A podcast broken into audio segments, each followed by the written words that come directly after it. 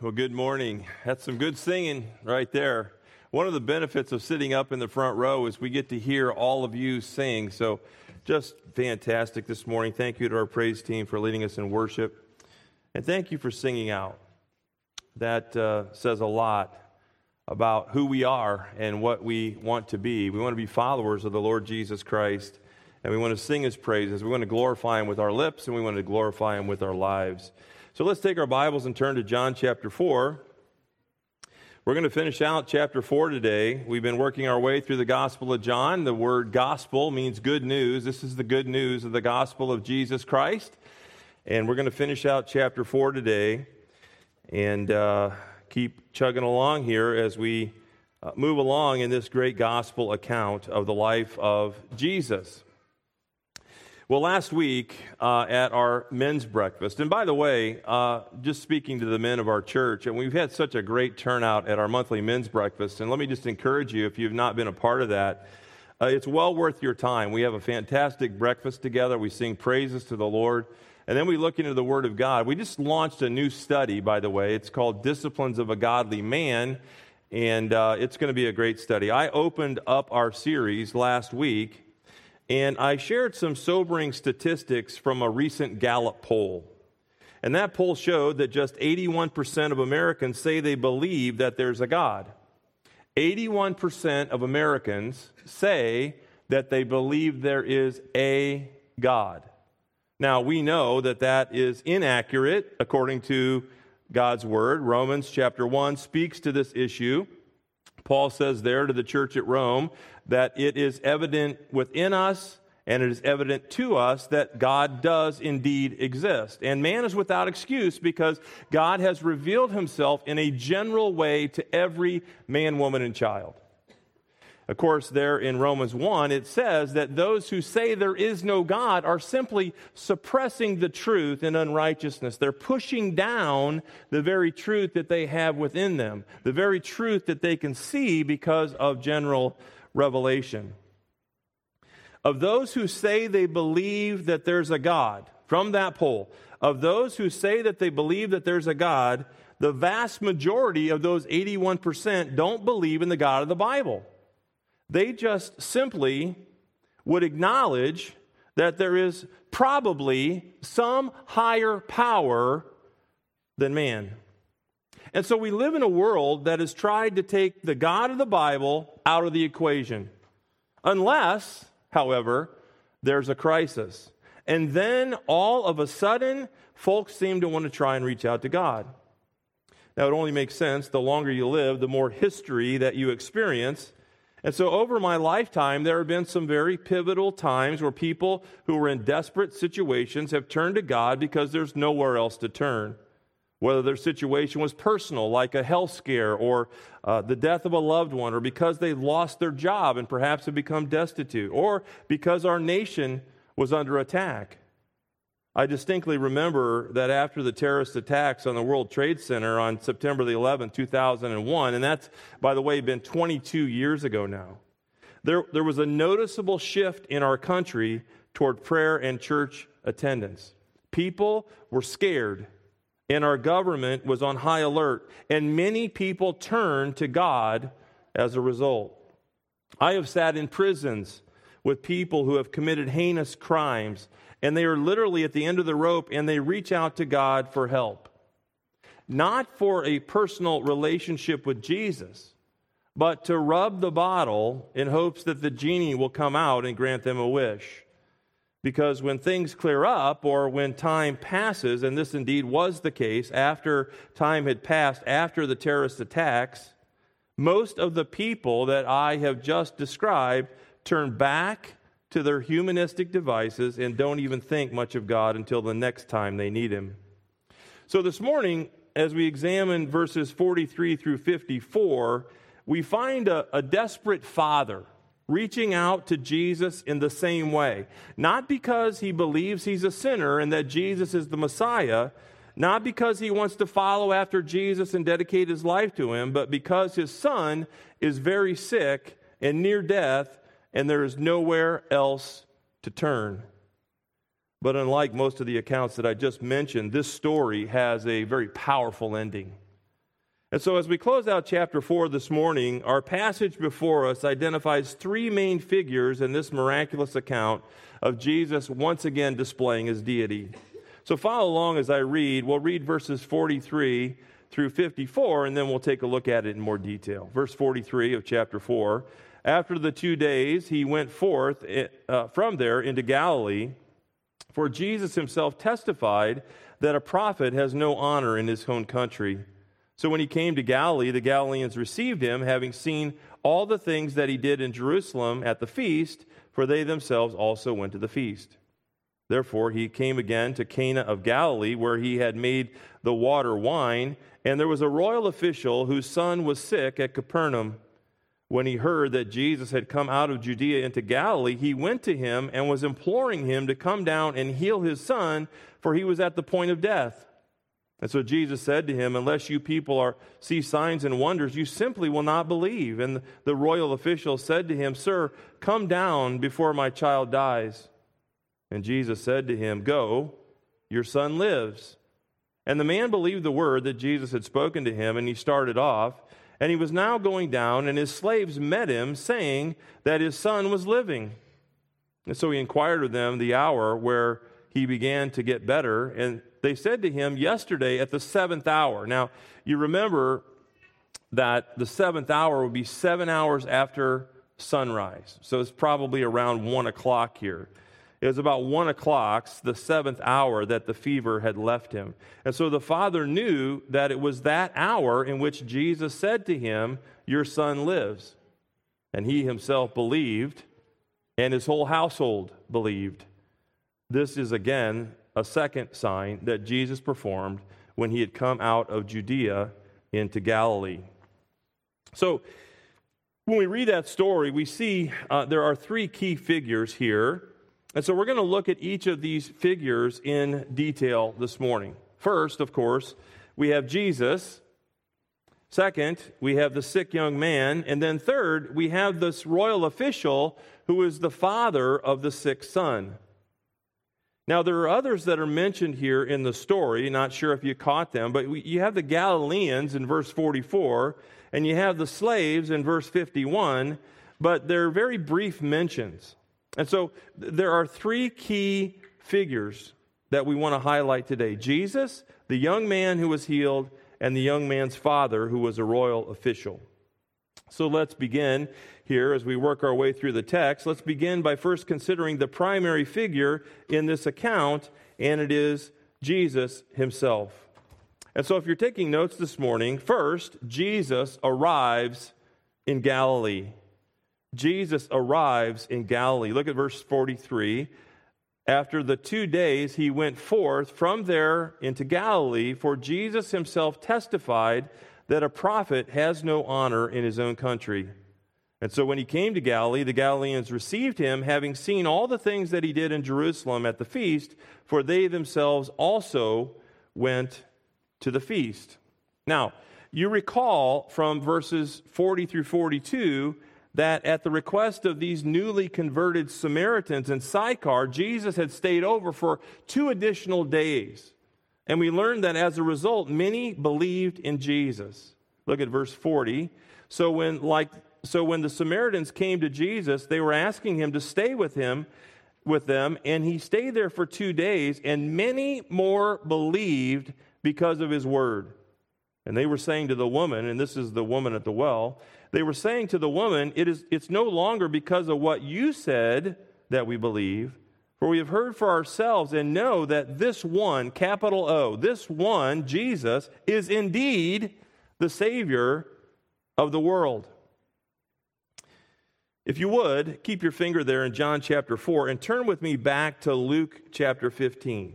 So, during Jesus' three year public ministry, Luke 15, during Jesus' three year public ministry, he continually rebuked the unbelieving Pharisees and the scribes, and he often spoke in parables, right? So, back in Luke 15, verses 8 through 10, Jesus describes how special it is when just one person comes to faith in him. It's the parable of the lost coin. Jesus said, Or what woman, if she has ten silver coins and loses one coin, does not light a lamp and sweep the house and search carefully until she finds it?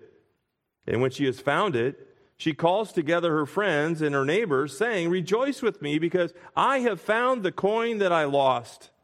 In the same way, I tell you, there is joy in the presence of the angels of God over one sinner who repents.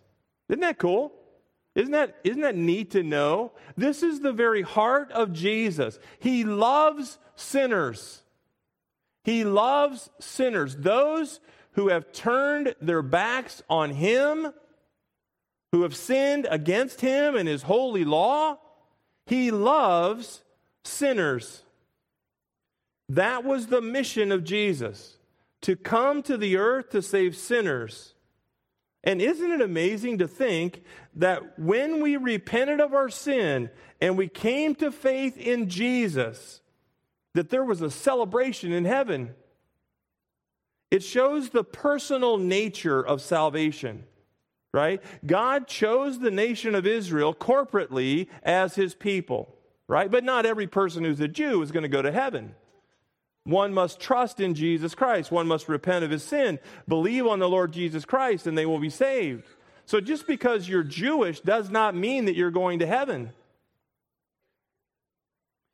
And in the same way, as we've worked our way through the gospel accounts, we have seen that God sent Christ to come not to die just in the place of Israelites, but to die in the place of all who will trust in him. This is the very heart of Jesus. He loves sinners. And so, throughout our study, we've talked about what it means to believe in Jesus. It's more than just this intellectual acknowledgement of his existence.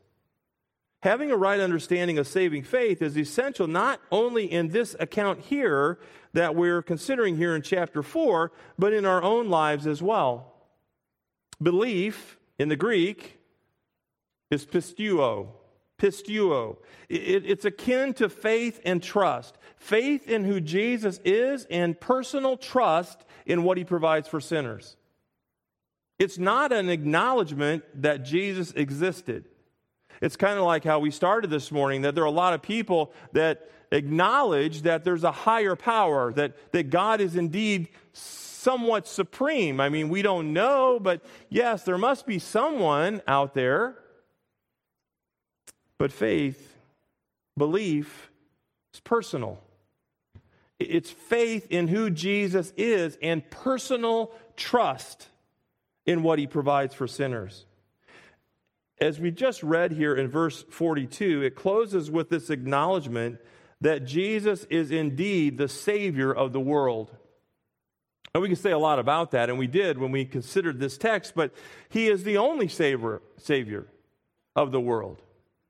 He, he is the one who can save a repentant sinner from the destruction that they deserve.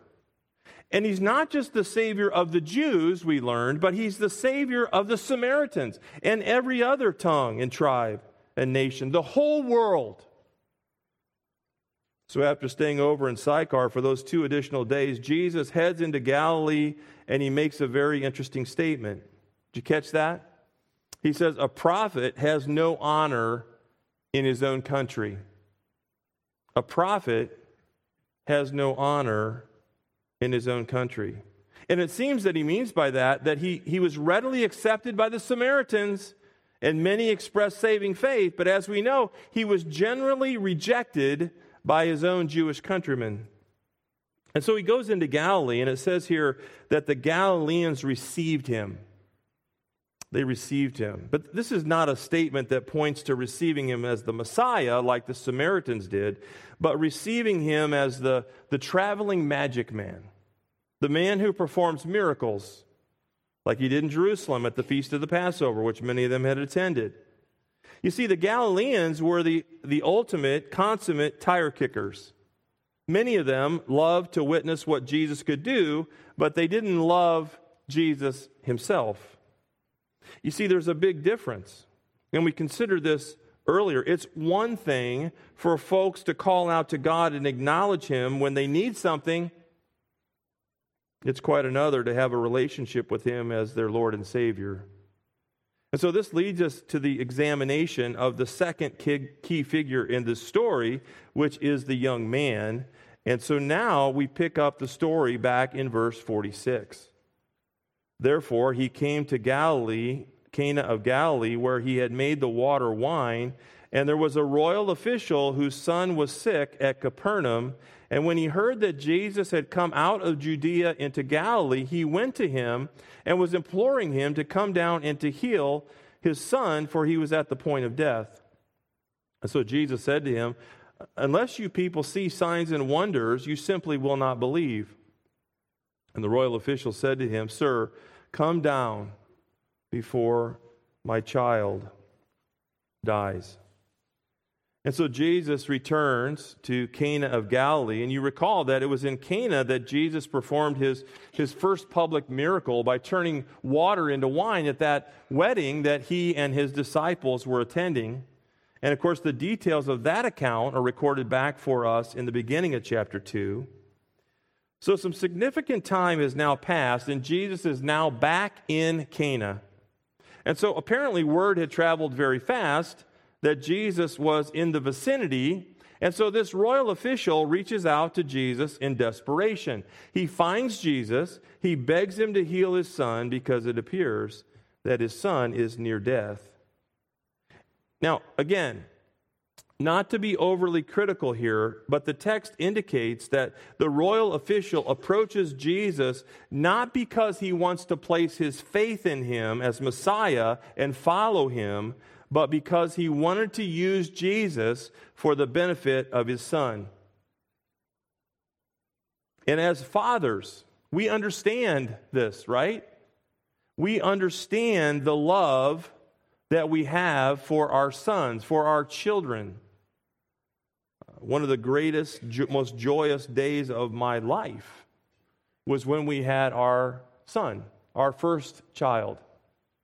And I remember crying like a baby and thanking the Lord for this gift of our son. And so I understand. I understand this guy is going to, to take every measure possible, everything he could possibly do to make sure that his son lives. And we would all do the same, right? Whatever it was, this guy had very little knowledge of Jesus, and yet he had heard that he does miracles, and so he reaches out to him. He comes and he finds him, and he says to him, Please, please, please heal my son. You know, it's a, it's a bit ironic, though, that the, the royal official approaches Jesus asking him to give his son physical healing, physical life, while Jesus had been traveling all throughout the region offering spiritual healing, spiritual life, eternal life. Jesus addresses this in verses 48 and 49 when he responds to the official. He says, Unless you people see signs and wonders, you simply will not believe. And so at this point, Jesus could have just said, Hey, uh, get back to me when you seek eternal life. But again, as we'll see, he doesn't say that. Instead, he displays this, this amazing love and grace and mercy to this young man and his father. And we see that here in verses 50 through 54 in the eventual saving faith of the royal official. And so all this leads us to that royal official who is the third key figure in this account. And we see this beginning in verse 50. Jesus said to him, Go, your son lives. The man believed the word that Jesus had spoken to him, and he started off, and he was now going down. His slaves met him, saying that his son was living.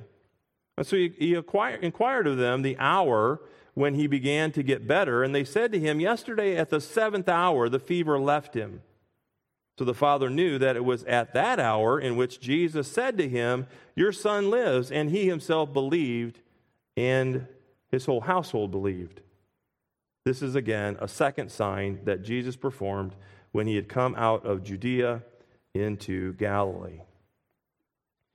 Now, most likely, this royal official served in some special capacity under the rule of Herod Antipas, uh, tetrarch of Galilee, uh, who reigned from 4 BC to 39 AD. Antipas was the son of Herod the Great, who ruled all of Palestine at the time of Jesus' birth. And those of you who are going to Israel, we're going to go to Herod the Great's palace on the Mediterranean Sea, and we're going to see the ruins of his palace. It, it, it's fascinating. It's going to be the first stop on our trip.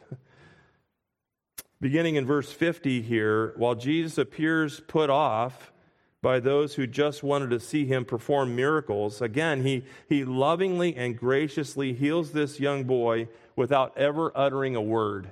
Did you notice that? He never said, Be healed. You know, like when Lazarus was in the tomb and Lazarus had died, and Jesus says to Lazarus, Lazarus, come forth. He spoke the words, and guess what? Lazarus came forth. But here, he doesn't speak the words. He just says that your son will live. It's very interesting. So he, he lovingly and graciously heals this young boy without even uttering a word.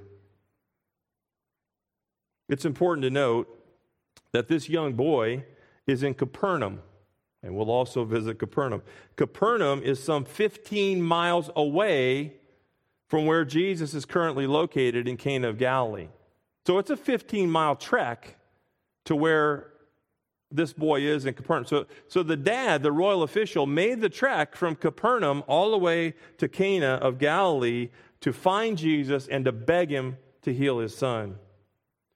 So, what does Jesus say? He simply says to the royal official, Go, your son lives. Go. Your son lives.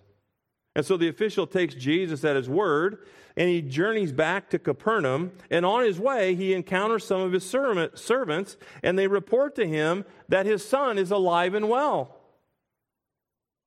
When the official asks them about what time his son began to get better, they tell him that it was about the seventh hour, which was exactly the time in which Jesus told him, Go, your son lives. Many of you know that my wife Kathy uh, lost sight in her right eye a couple of years back. She was originally diagnosed by several doctors with uh, MS, multiple sclerosis, but to us, that diagnosis didn't seem to make a lot of sense because as we read up on it and we studied it and we talked to others, it just didn't seem like she had all of the other symptoms that went with it. And so we kept going back to doctors. We kept going back to specialists and doctors. She kept having more tests done and more tests done just to try to determine why she had lost sight in her eye.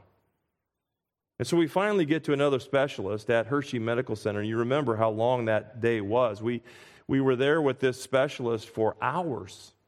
Three to four hours we were with this doctor. He did test after test after test. And then at the end, he came back with another two or three staff members, and they said, We've consulted together, and we do not believe that your wife has MS. But they said, We think that she lost sight in her eye because of a lack of blood flow to her eye. And then he told us that it's irreversible. And there's a 15% chance that she will eventually lose sight in her other eye. Well, it was at that point that I spoke up and I shared with him about our faith. And I said, Thank you we appreciate all of your work, but with all due respect, we don't believe in percentages. Nor will we rule out that this condition is somehow irreversible. And I then said to him that our God can heal her in an instant, just like that. Go, your son lives. Kathy, your eyesight has been restored. And so we believe that God can heal her, and he may heal her. This royal official went from a desperate thrill seeker to a true believer in Jesus Christ in an instant. and his whole household also came to faith in Jesus. And there was a celebration in heaven. These miracles that Jesus performed were proof that he was indeed the Messiah, the Christ, the anointed one, the one sent from God to come and to do what sinners could not do for themselves. Some believed, and some didn't. But the people of Cana were blessed to have witnessed two of Jesus' amazing miracles. The first one that he, he performed during his three year public ministry as he turns that water into wine, and now he has healed the royal official's son. Amazing. Amazing. As we wind things down this morning, I, I think it's important for us to understand that technically the Gospels, Matthew, Mark, Luke, and John. The Gospels are accounts that occurred under the Old Testament economy. Okay? These books were placed in the New Testament by the translators. But Jesus' life on the earth was during the age of the law. The law was operative during Jesus' life on the earth. The inauguration of the church didn't happen until later, after the Holy Spirit comes to indwell sinners at the Feast of Pentecost, and that's all captured for us in Acts chapter 2. The church wasn't inaugurated until after Jesus had gone to the cross to die in the sinners in the place of sinners after his resurrection on the third day and after he appeared on the earth in a glorified body for some 40 days prior to his ascension to heaven from the mount of olives and so again all that we are considering here in the Gospel of John as it relates to the life of Jesus on the earth is still under the Old Testament economy. That's important. It's important, and I'll tell you why. Yes, Jesus came to fulfill the law, but the law was still operative at the time that Jesus was on the earth. None of the epistles had been written while Jesus was on the earth. At the beginning of Jesus' Sermon on the Mount, specifically Matthew chapter 5 and verse 17, Jesus says, Do not think that I have come to abolish the law or the prophets. I have not come to abolish them, but fulfill them, right? That fulfillment wouldn't take place until after his death and resurrection. I mention that because some dispensationalists have wrongly argued that God had two ways of salvation. One way of salvation was for those who are under the age of the law, and a second way of salvation was for those in the age of grace or the church age. So, to clarify and to correct that assumption, there have never been two ways of salvation. There have never been two ways of salvation. Salvation has always been by grace through faith in what God has revealed to man, all based upon the sacrificial, substitutionary, propitiatory death of Jesus Christ. And we clearly see that being the case here in the Gospel of John as so many believed in Jesus. Again, it's the Old Testament economy. They weren't coming to faith because they kept some set of laws. They came to faith because they placed their trust, their belief, pistuo, in Jesus. Personal trust, personal faith in the Lord Jesus Christ Himself. So I get asked all the time if I'm a dispensationalist. and some of you have asked me that question. And my answer is always the same. It depends on what you mean by that. Because I'm not a big fan of man made labels. For those who are not aware, dispensationalism is a man made system intended to help to make sense of how God has worked over time. The definition of a dispensation is an era of time in history or an economy during which man is tested by God as to man's obedience to some definite revelation of God's will. So, in dispensational theology, there are seven dispensations with three distinctions to each economy. And just while we're talking about it, let me give you these distinctions. First, man is given some sort of a command or responsibility to keep. Second, man fails in carrying out that command or responsibility. And then third, God brings some level of judgment upon man because of his disobedience. And so those are the characteristics of what they call a dispensation. Lewis Sperry Chafer, the founder and former first president of Dallas Theological Seminary, said this about dispensational theology. He said, Each dispensation, therefore, begins with man divinely placed in a position of privilege and responsibility and closes with the failure of man resulting in righteous judgments from God. Now, we don't have time to go through each of these seven dispensations this morning. And again, this is just man's attempt to make some sense out of how God has worked or is working in redemptive history. But we can use the first dispensation as an example. Some of you are knowledgeable of dispensationalism. The, the first dispensation is called innocence.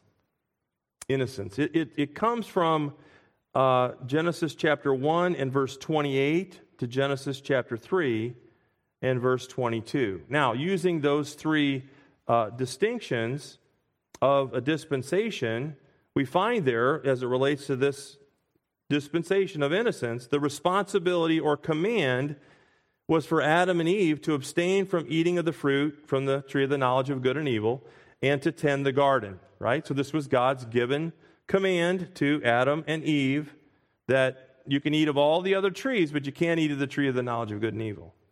So what happens?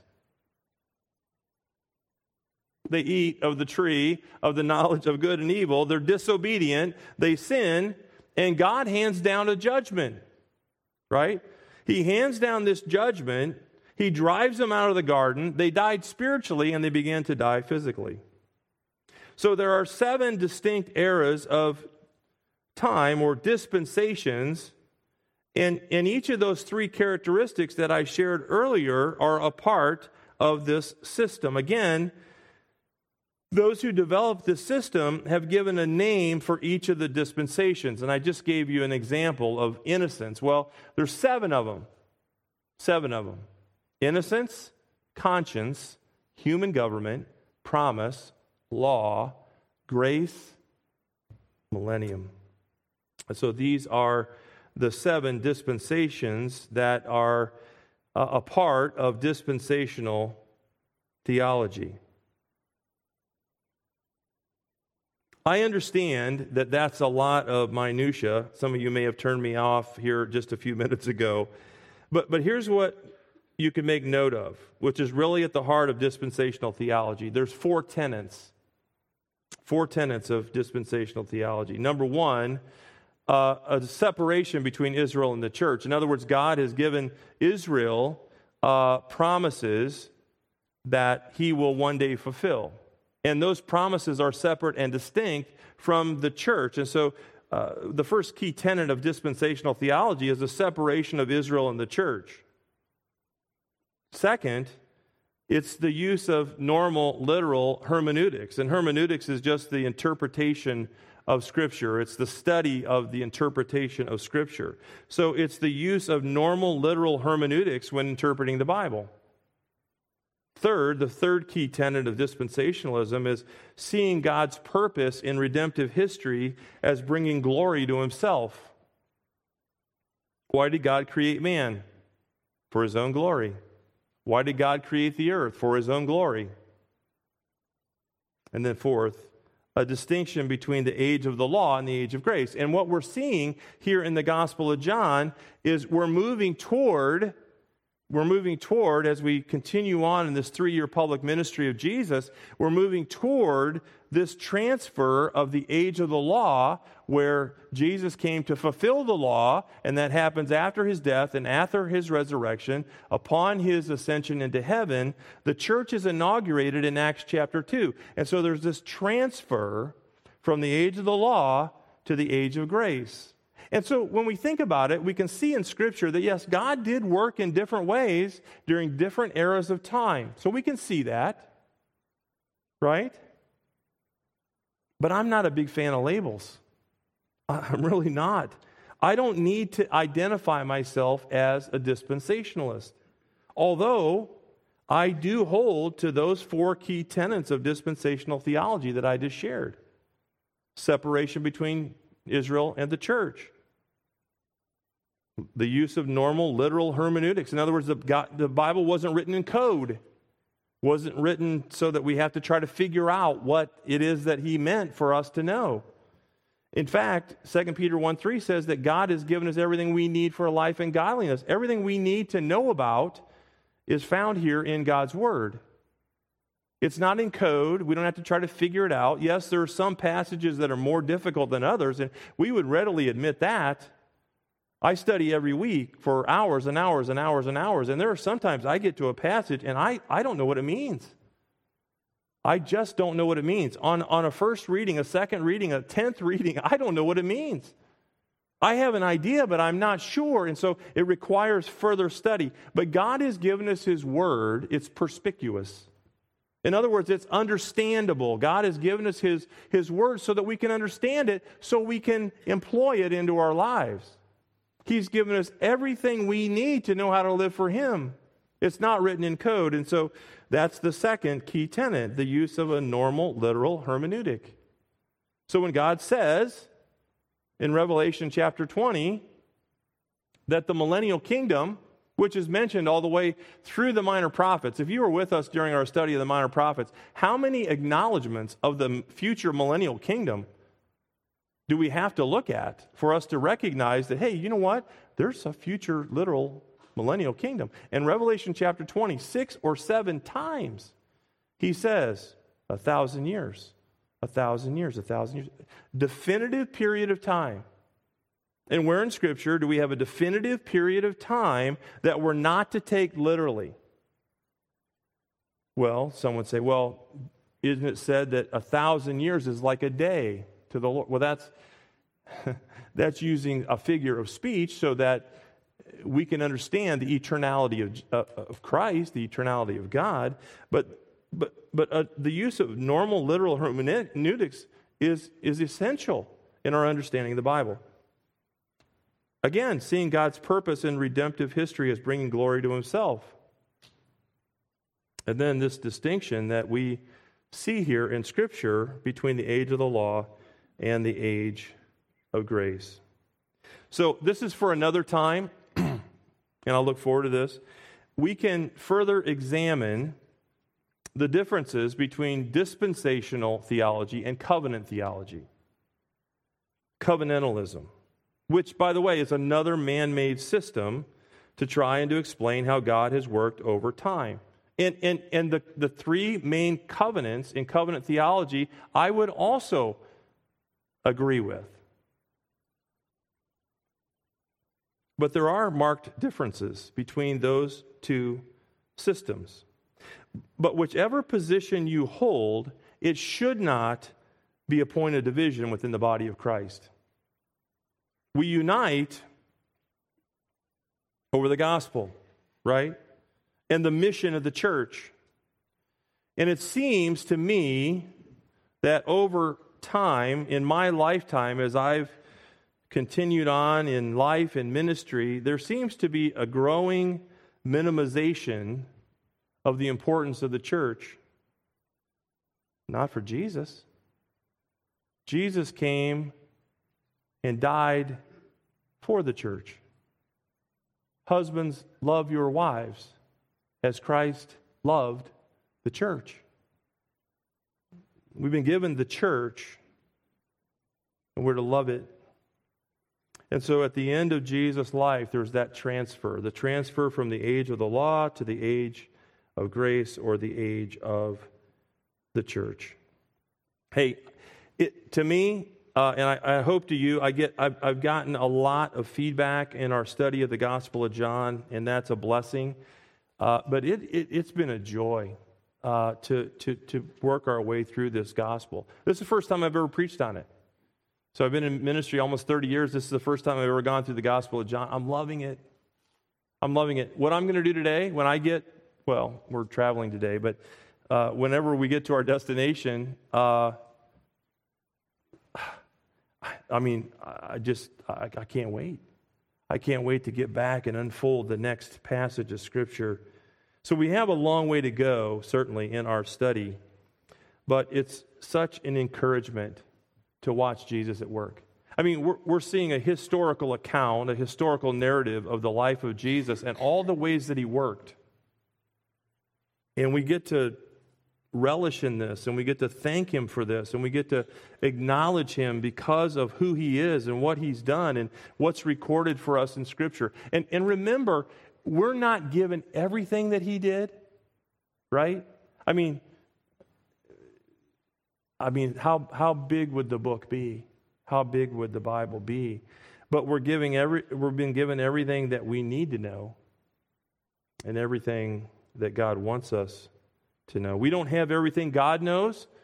We don't have everything that God has done, but we have everything that He wants us to know. So we have a long way uh, to go, but it's such an encouragement to watch Jesus at work. Why?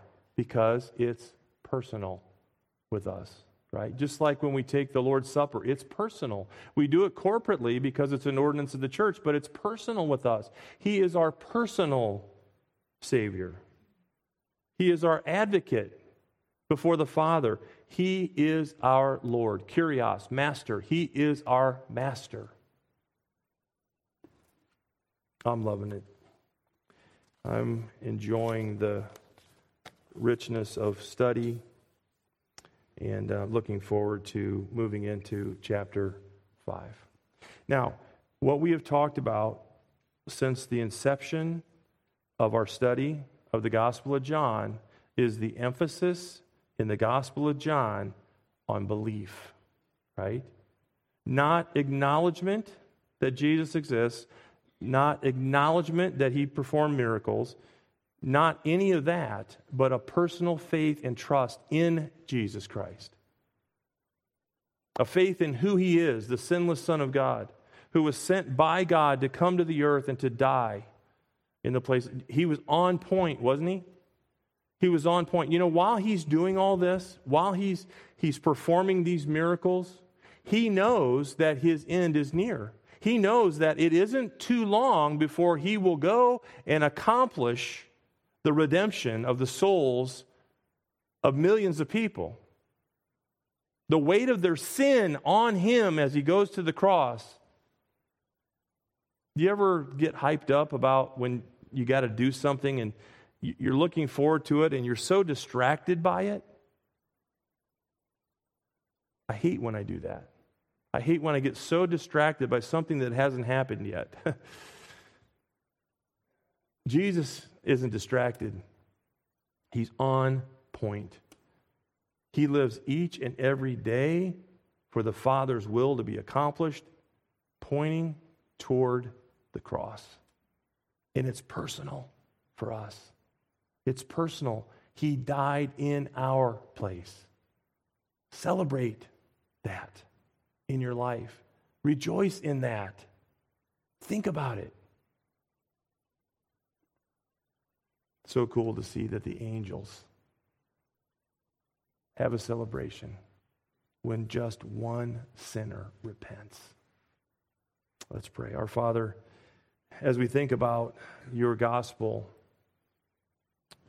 the amazing good news of the Lord Jesus Christ and what he has done for us, as we think about all that you have done, you loved us so much that you sent Jesus Christ to come and to, to die in our place, sacrificially, substitutionally, so that we do not have to re- meet our demise or that destruction that we are promised for those who do not repent. And Lord, I, I'm mindful of the work that you've done in so many of our lives that are here today. And then I also think, you know, there could be some who are here that, that do not know Christ as their Savior and Lord. And it's heartbreaking.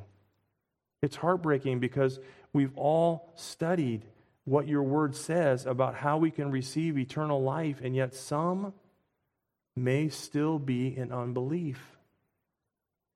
And so, Lord, I pray, because we know that you are the one that opens our eyes to your truth. We pray that you would do that work today. You would do that work in the lives of people that need to trust in Jesus.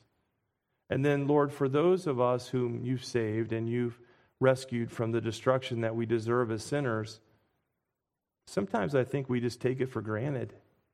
We just take the salvation that you've given to us for, for granted. We, we go about our days. We know we're saved. We know that no one can snatch us out of your hand. We've received eternal life. May we glory in it and be thankful for it. And may that be our motivation for living for you on this earth. We thank you for your word. Thank you for the Gospel of John. Thank you for this amazing account that we studied today of, of Jesus, just, just in thought, healing this young boy. And then what you did as a result of his work, that the royal official and all of his family came to true saving faith. What a story. What an amazing account. And we thank you for it. In Jesus' name we pray. Amen.